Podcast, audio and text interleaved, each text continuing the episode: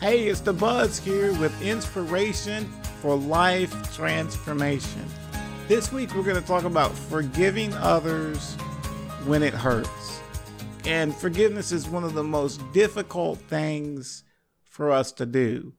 And I believe the reason why it is so difficult is because of the immense weight of the emotional baggage that is attached to the offense. It is so painful, it is so uh, heavy on us that we feel that we cannot possibly let go of this burden. But one thing we need to realize is that holding on to unforgiveness is actually a burden that is weighing us down in our lives. One person describes it as if you have a hook from your collarbone, and on the hook you hang a, a sack. And the offense is like big boulders that you put in that sack that's around your neck. And the more boulders you put in that sack, the more it weighs you down. And you are carrying this huge weight of unforgiveness for all these offenses that have been uh, done against you. And you're just weighed down by that offense. And June Hunt talks about what you need to do is take that hook that is weighing you down and give that hook to Christ. And we're going to talk a little bit more specifically about that. It, it shows that you're not letting the offender off the hook. You are taking that hook that is digging into you and weighing you down in your life, and you're transferring that hook onto God. And you're allowing God to be the ultimate judge in that situation. Now, I want us to look a little bit about what God's heart of forgiveness is. And we see in Ephesians chapter 4 and verse 32, he says, Be kind and compassionate to one another, forgiving each other, just as Christ, uh, just as in Christ, God forgave you. So we see this, this great exhortation to be kind to one another, to have compassion towards one another. And that also includes that one who does us wrong. And he says to forgive each other. Now, when you look at that word forgive, notice it's two words together for and give. So forgiveness kind of indicates that you are giving something away.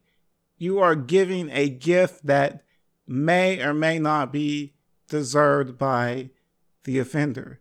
If they've offended you and they have not acknowledged their offense, then they don't really deserve forgiveness, but it is a gift to them. So you are forgiving them as a grace, as a gift to them that they no, don't necessarily have to uh, work for or ask to have.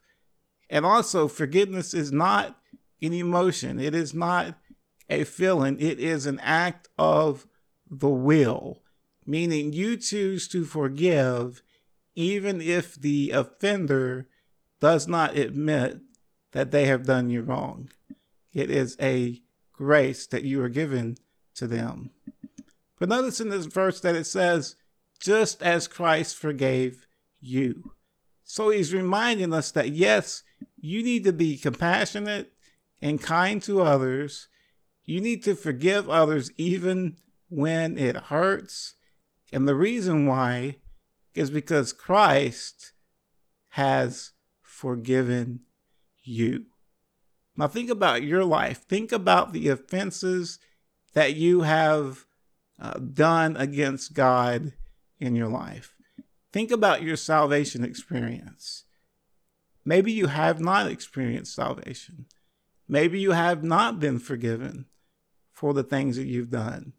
But understand when Christ gave his life on the cross, he provided forgiveness for you and for me you can be forgiven. And those of us who have experienced God's forgiveness, we understand what it takes to forgive. For God so loved the world that he gave. In order for God to forgive you, he had to do the second part of that word for give. He had to give something of himself. And he did that for you, which gives an example to us that we need to be able to forgive those who wrong us in our lives because God, for Christ's sake, has forgiven us. And we need to follow his example and forgive others. Also, we see in Colossians 3, verse 13, bear with each other and forgive whatever grievance you may have against one another. Forgive as the Lord forgives you. And remember, the Lord forgives us completely, pushes our sins from the east to the west. He does not remember them. They're buried in God's forgetfulness. As the song says, Praise God, my sins are gone. So when you forgive other people, you throw their sins in the sea of God's forgetfulness. You are choosing to let it go. Remember, you're not letting them off the hook. You are choosing to release the burden from you onto Christ. Because this unforgiveness really hinders your walk with Christ, it hinders your relationship with others, and it really weighs you down. And sometimes you don't realize that it's weighing you down until you choose to forgive and you choose to let it go. Matthew's 5, Matthew 5 7 says, Blessed are the merciful, for they shall be shown mercy. When you forgive those who wrong you, even when it hurts, you are being merciful. And you're able to be merciful because God has been merciful to you. Now, June Hunt gives us four things here about forgiveness that we need to look at. She says that number one, you must face the offense. You must say, Yes, this happened. Yes, this person did me wrong. It hurt. It was painful. That's why she says, number two, you need to feel the offense. You need to understand and feel that it really hurt. This person really did me wrong. And it has really caused me great pain. And I still hurt from this pain to this day. The next one, she says you need to forgive the offender. Remember, it is not an emotional feeling, it is an act of the will. You are choosing to forgive even when you don't feel like forgiven, even when that person has not asked you for forgiveness, and even if they don't deserve your forgiveness. And number four, you need to find oneness if appropriate. This is reconciliation. So you need to understand there is a difference between forgiveness and reconciliation. Forgiveness only requires one person, and that is you. You choosing to forgive someone who has offended you. You only need one person to do that. Reconciliation must be a two way street they must acknowledge they've done you wrong and they must be willing to make changes in their life to uh, be united back to you. You don't just go right back to the one who has offended you and begin to trust them again. A relationship must be rebuilt. That's why it's reconciliation. It's brought back together. Things are scattered, things are not lining up. It's like when you have your budget and you have your bank account. And when you try to balance your checkbook or balance your budget app with your bank account, sometimes it's not reconciled. You have to come together, figure out what's going on, and get your bank account to be reconciled with your budget program you're using, or your checkbook. And that's how it is with reconciliation. Now, you can forgive someone and not be reconciled with them. The Bible says that as much as lies within you, you're to live at peace with all people. Now, some people don't want to be reconciled because they don't want to admit they've done you wrong. And maybe you don't want to reconcile with someone.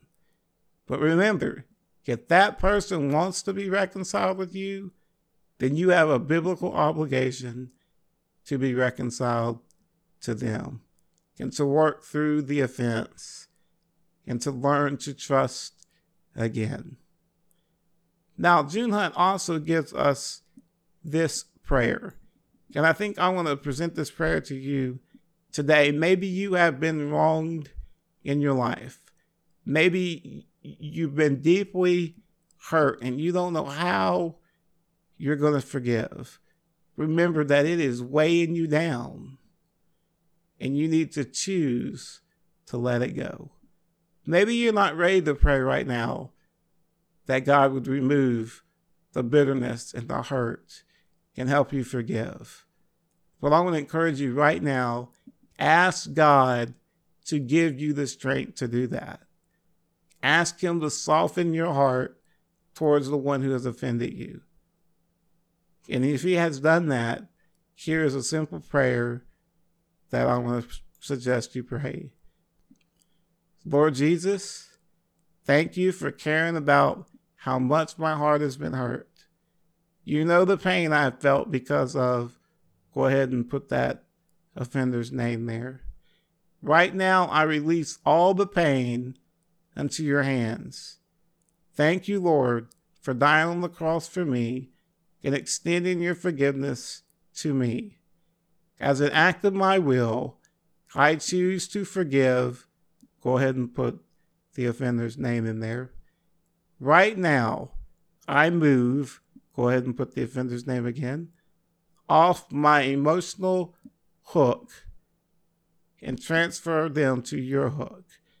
I refuse all the thoughts of revenge. I trust that in your time and in your way, you will deal with say the offender, as you see fit. And Lord, thank you for giving me your power to forgive so that I can be set free.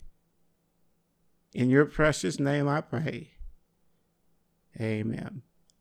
I want to suggest to you that you forgive the offender. Recently, I had the opportunity, or I was faced with the reality of forgiveness.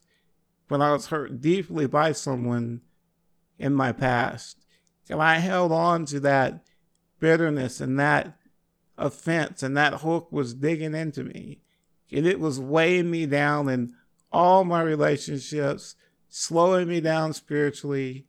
And finally, when I let that burden go, I transferred that hook onto Christ.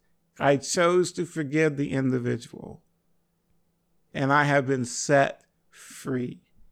And I want to encourage you to forgive today, even when it hurts, because believe me, the freedom you experience after you just let it go and you forgive is incredible. Well, I hope that this podcast has given you some inspiration for life transformation today. I want to encourage you to like us on Facebook at The Buzz Dallas, and we'll see you next week for inspiration for life transformation.